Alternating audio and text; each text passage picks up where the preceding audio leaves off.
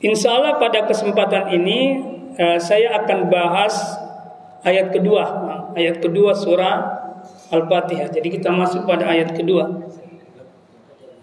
Yakni A'udzubillahi minasyaitonirrajim.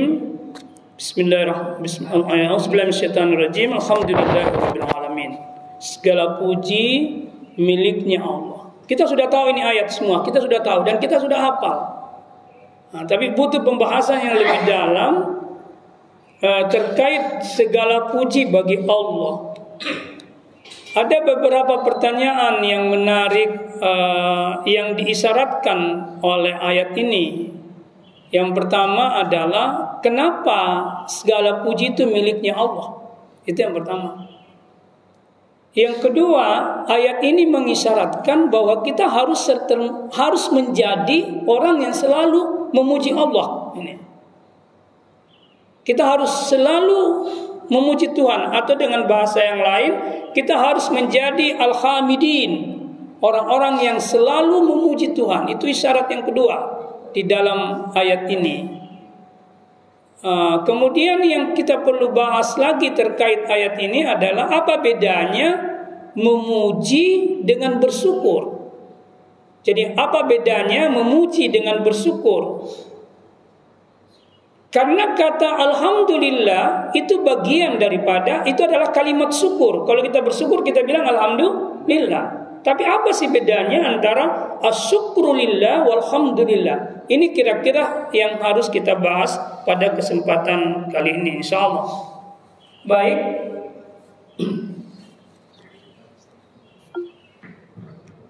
uh,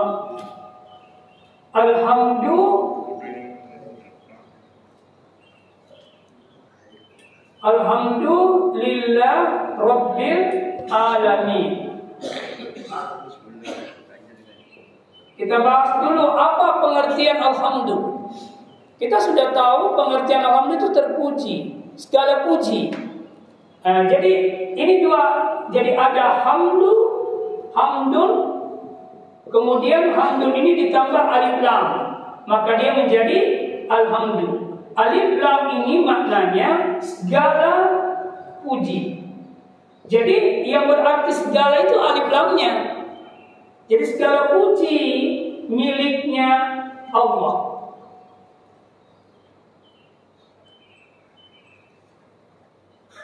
Ini berbeda dengan kalau bahasa Arabnya asyukrulillah Bersyukur kepada Allah. Apa bedanya? Kalau saya kasih bapak sesuatu, berterima kasih tak? Dia bilang terima kasih. Dia itu berterima kasih untuk dirinya. Jadi kata asyukru atau terima kasih ini itu terkait dengan nikmat yang diberikan Allah kepada kita. Tapi kata alhamdulillah itu kita bersyukur kepada Allah bukan karena saja ada nikmat yang kita terima, tidak. Tapi kita juga bersyukur kepada Allah karena orang lain mendapatkan nikmat. Seluruh orang mendapatkan nikmat maka kita mengatakan alhamdulillah. Nih. Jadi kalau kita bersyukur dalam arti bersyukur kepada Allah karena kita mendapatkan nikmat itu pribadi sekali. Tapi kalau Bapak sehat, bagaimana? kabarnya Bapak? Alhamdulillah sehat. Bapak bilang maka saya juga mengatakan Alhamdulillah. Saya bersyukur karena Bapak sehat. Saya bersyukur karena Bapak diberi nikmat oleh Allah. Maka kalimat Alhamdulillah ini mengisyaratkan menafikan meniadakan iri hati nih Maka orang yang mengerti kalimat ini dan kalimat ini hidup di dalam dirinya, maka dia tidak akan pernah iri hati. Nah, jadi kalau kamu mau iri hati, dia pigagi, baru kita di sini. Nah. Karena ini mengisyaratkan menghilangkan iri hati. Bagaimana dia mau iri hati? Dia bersyukur atas nikmat-nikmat nih. Jadi kalau tetangganya beli mobil, alhamdulillah. Suatu waktu butuh butuhkan mobil, ada mobilnya tetangga. Ini kira-kira seperti itu. Yang saya bisa pinjam. Bukan sakit kepalanya karena tetangganya beli mobil. Bukan dia bilang begini, dari mana saya dapat uang itu? Bisanya beli mobil. Nah apa sih pekerjaannya? Ya. Nah, jadi orang yang menghidupkan kalimat Alhamdulillah ini dalam hidup dan kehidupannya dia terbebas dari diri hati. Itu. Yang kedua, orang yang hidupkan kalimat ini dalam dirinya, dia terbebas dari selalu membanding-bandingkan dirinya dengan orang lain dalam soal materi. Orang yang menghidupkan kalimat Alhamdulillah dalam dirinya, dalam kehidupannya, dia tidak pernah membanding-bandingkan dirinya dengan orang lain dalam soal materi.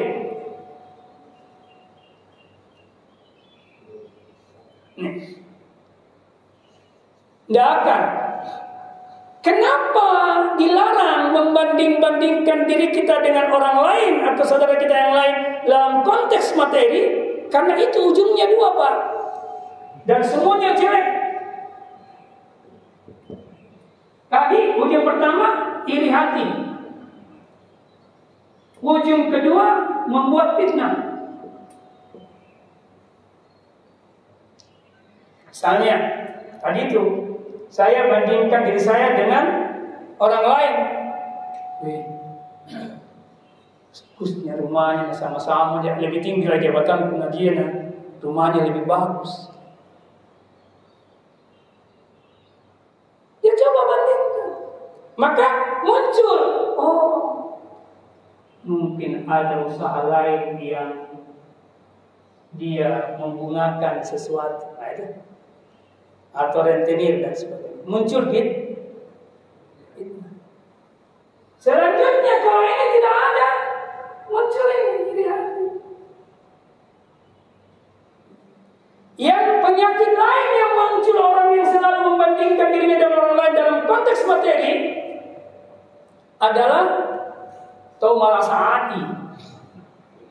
Ya, tahu malas. Mabetiati. Kalau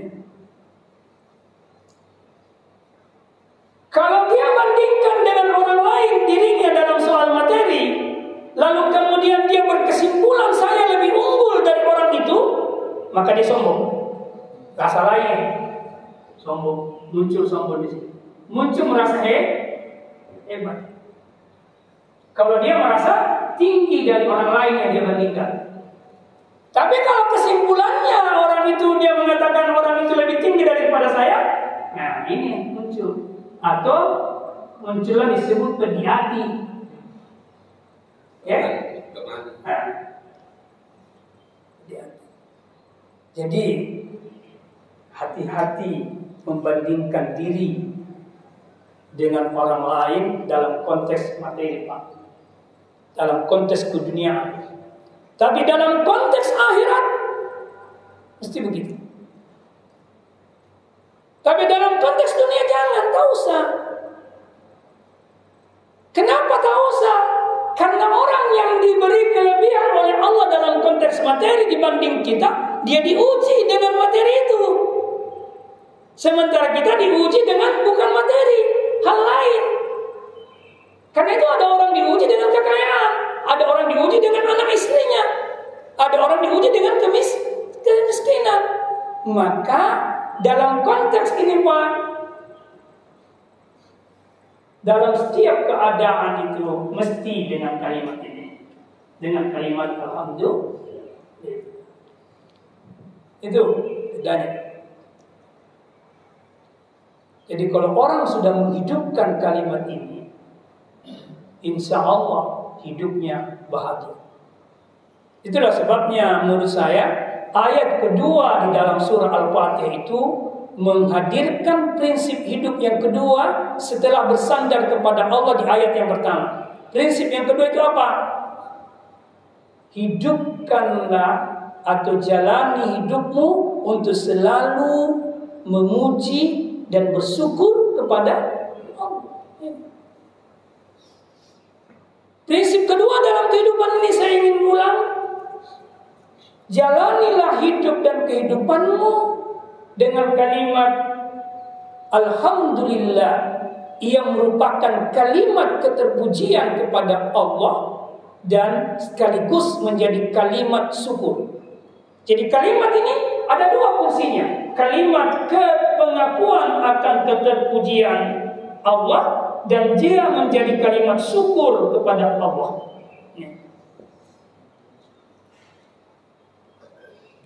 Kenapa kita mesti selalu mengatakan Allah Maha Terpuji? Supaya kita sadar bahwa apa pun yang terjadi pada diri saya itu pasti baik.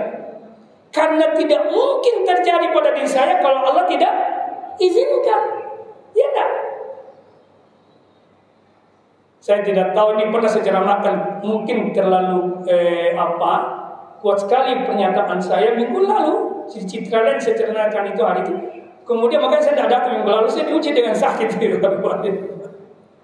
Maka saya berpikir, hei sudah ceramahkan itu. Betul Betulkah lu terima mungkar tak dari saya Allah saya ngasih benar kau Ya. Nah. Maka saya itu waktu saya mendengar Pak Imam baca doa kunut. Di situ kan Alhamdulillahi ma qadait.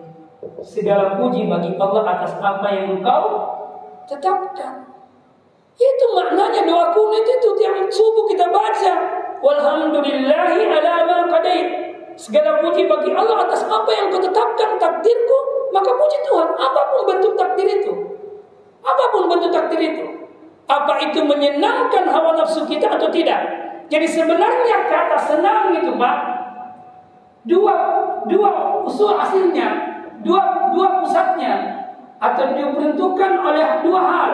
Ada orang yang senang dan menyenangkan hawa nafsunya, ada orang yang menyenangkan hati hatinya. Ini beda ini. Kalau orang yang menyenangkan hawa nafsunya, ujungnya negatif. Kalau orang menyenangkan ini, ujungnya positif. Atau dengan kata lain, orang yang menyenangkan hawa nafsunya pasti dalam kerugian. Orang yang menyenangkan hawa nafsunya pasti dalam kesengsaraan, pasti tidak bahagia. Tapi kalau orang menyenangkan hatinya, pasti dia bahagia. Apa pun keadaannya, pasti dia bahagia. Apa pun keadaannya. Maka lihat, Bapak senang, yang senang hati atau nafsu? Nah, tergantung. Bapak lihat, yang senang hati atau nafsu? Kalau yang senang hati berat, yang senang hati berat bagi nafsu. Itu itu itu kuncinya itu. Kalau hati senang berat bagi nafsu.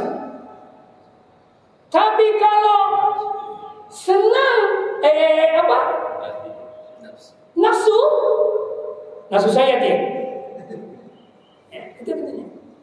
Jadi cek ini nafsu atau bukan caranya mengecek kalau dia ringan itu nafsu. Tapi kalau dia berat itu tidak nasukai nafsu. Contoh, mau pergi salat subuh beratnya bau, nah, nafsu itu. Tapi kalau ringan, bukan nafsu. Maka orang yang selalu mengatakan Alhamdulillah, maka dia akan senangkan hatinya, bukan nafsunya.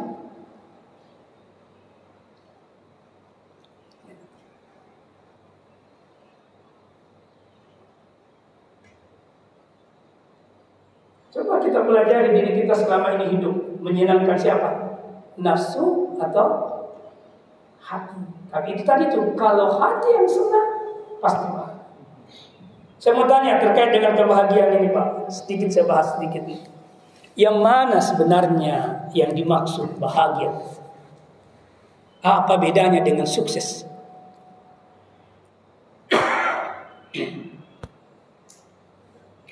Yang mana Bapak mau bahagia atau sukses? Hmm? Ah, sukses dulu. Nah, itu satu teori itu Sukses dulu baru bahagia. Ada nanti juga yang pilih sukses. Penting sukses. Ada yang pilih bahagia. Nah, saya mau jelaskan sedikit. Dalam bahasa Arab, sukses itu disebut an-najah. Najihun orang yang sukses. Kalau bahasa Arabnya bahagia dua. As-sa'ada was-surur. Itu namanya bahagia. Kata an-najah itu tidak digunakan oleh Al-Quran. Tidak ada dalam Al-Quran itu kata najah. Orang sukses tidak ada. Yang ada kata as-sa'ada was-surur. Hmm. Nah, apa yang dimaksud as-saada? As-saada itu seseorang yang diberikan sesuatu oleh Allah baru sesuatu itu dia gunakan dalam kebaikan. Nah, ini. Itu namanya bahagia. Maka bahagia itu identik dengan keba kebaikan. Apa yang diberikan Allah kepada kita? Kekayaan. Nah, bekerja kaya. Sukses atau tidak itu Pak? Sukses. Tapi kalau kekayaan ini dia gunakan dalam maksiat kepada Allah, dia pasti tidak bahagia. Karena yang mendatangkan kebahagiaan itu ketika kita berada dalam kebaikan dan kebenaran. Meskipun ketika itu kita merasa susah. Tapi yang susah nafsu, yang senang hati. Nah itu Qurannya.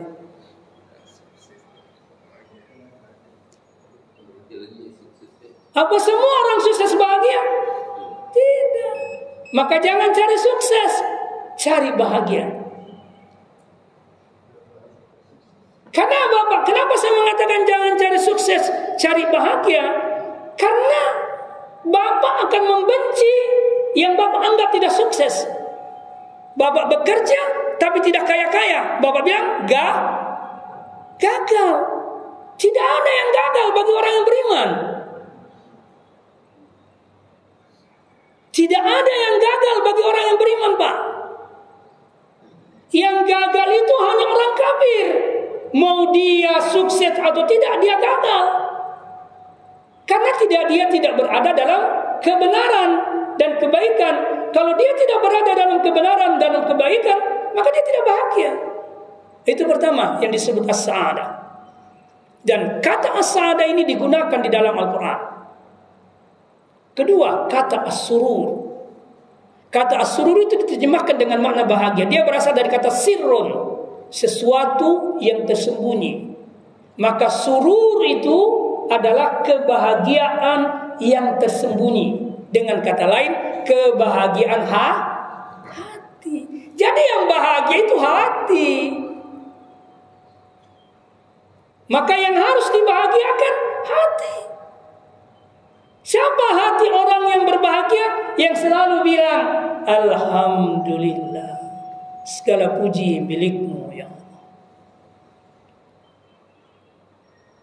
Nih. Maka sebenarnya di dalam doa tidur, doa bangun dari tidur itu sudah mengajarkan kepada kita kalau kita bangun dari tidur langsung bilang alhamdulillahilladzi ahyana ba'dama amatana wa ilaihin nusur.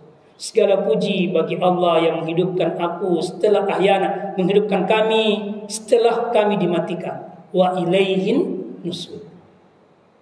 Dan kepadanya kami kembali. Nah, orang yang baca doa tidur ini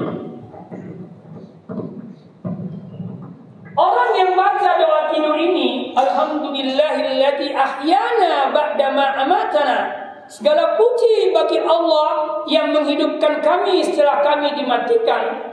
Itu artinya dia mensyukuri kehidupan yang Allah anugerahkan kepadanya kalau dia sudah sampai mensyukuri kehidupannya dan mensyukuri kehidupan orang lain, maka dia akan memanfaatkan hidupnya dan hidup orang lain di jalan Allah. Jadi bukan saja hidupnya dia gunakan di jalan Allah, tapi hidup orang lain pun maka di, di sini muncul dia akan membuat orang lain tetap di jalan Allah dan mencegah orang lain dari jalan yang dimurkai oleh Allah. Eh? Di situ maknanya. Maka kenapa kita disuruh bersyukur mengucapkan memuji Allah dan bersyukur ketika bangun dari tidur? Itu mengisyaratkan, hei mujahid, setelah kamu bangun dari tidurmu, ikrarkan dalam hatimu, seluruh waktu kehidupanku hari ini saya akan jalankan, lewatkan, jalani di keredaan Allah, bukan di kemukaannya. Kedua, buatlah orang lain berada di jalan Allah. Jangan antar orang lain melakukan mak maksiat. Itu harus ditanggung jawabnya, bukan tanggung jawab pribadi, tapi sekaligus tanggung jawab so sosial. Itu masalahnya. Jadi jadi apa? Jangan pernah hanya mengurus diri sendiri tak mengurus orang lain. Dimaksud ego pak. Hanya mau senangkan diri sendiri meskipun orang lain su susah. Berusahalah untuk menyenangkan orang lain. Pasti hati juga jadi senang. Diri sendiri juga makin jadi senang. Tapi kalau bapak menyenangkan diri sendiri, orang lain bisa susah. Kalau hanya menyenangkan diri sendiri. Tapi kalau bapak mampu menyenangkan orang lain, insya Allah kita secara pribadi akan senang meskipun kelihatannya kita su susah. Kelihatan mata lahir susah tapi ini senang. Dan banyak Tuhan kasih contoh itu. Banyak. Misalnya ada orang yang lagi kita juga lapar. Itu banyak kisah itu. Kita lapar atau kisah haji lah gitu ya. Ada orang yang menabung untuk naik haji, ya, untuk naik haji. Dia tukang tempel ban, dia tabung lama dia tabung. Tahun itu, puluhan tahun dia akan naik haji. Tiba-tiba tetangganya memasak masakan yang baunya harum sekali sampai ke rumahnya dan istrinya ini kenyataan ini ini cerita cerita kisah nyata. Istrinya lagi ngidam. Maka sang bapak ini minta kepada datang ke rumah ibu itu. Minta makanan karena istrinya ngidam. Lalu ibu itu bilang begini dia mintalah bapak itu ibu ibu itu bilang begini makanan yang saya masak ini halal untuk kami tapi haram untuk bapak. Tasir. Apa maksudnya ini? Nah, saya ini sudah tiga hari, tiga malam tidak makan bersama anak istri saya. Maka saya menemukan bangkai di, di, di, di tempat sampah. Maka saya masak ayam itu. Maka halal bagi saya dan anak saya. Tapi haram bagi bapak. Setelah dengar cerita itu pulang dia, pulang. Dia ambil uang yang dia pakai untuk mau pergi haji, dia ambil. Dia kasih perempuan tua itu. Akhirnya dia tidak pergi haji. Tapi yang aneh adalah ketika ustadz kampung itu pulang dengan rombongan haji, dia bermimpi hanya satu orang yang hajinya diterima oleh Allah Subhanahu wa taala, orang tukang tempel bantal, yang lain tidak. Padahal secara syariat dia najokah. Eh? Tapi sifat sifatnya haji ada sama dia. Sifatnya haji ada sama dia. Mega kau jokka haji umrah tapi dia gagal sifat haji dia gagal sifat umrah dia lihat.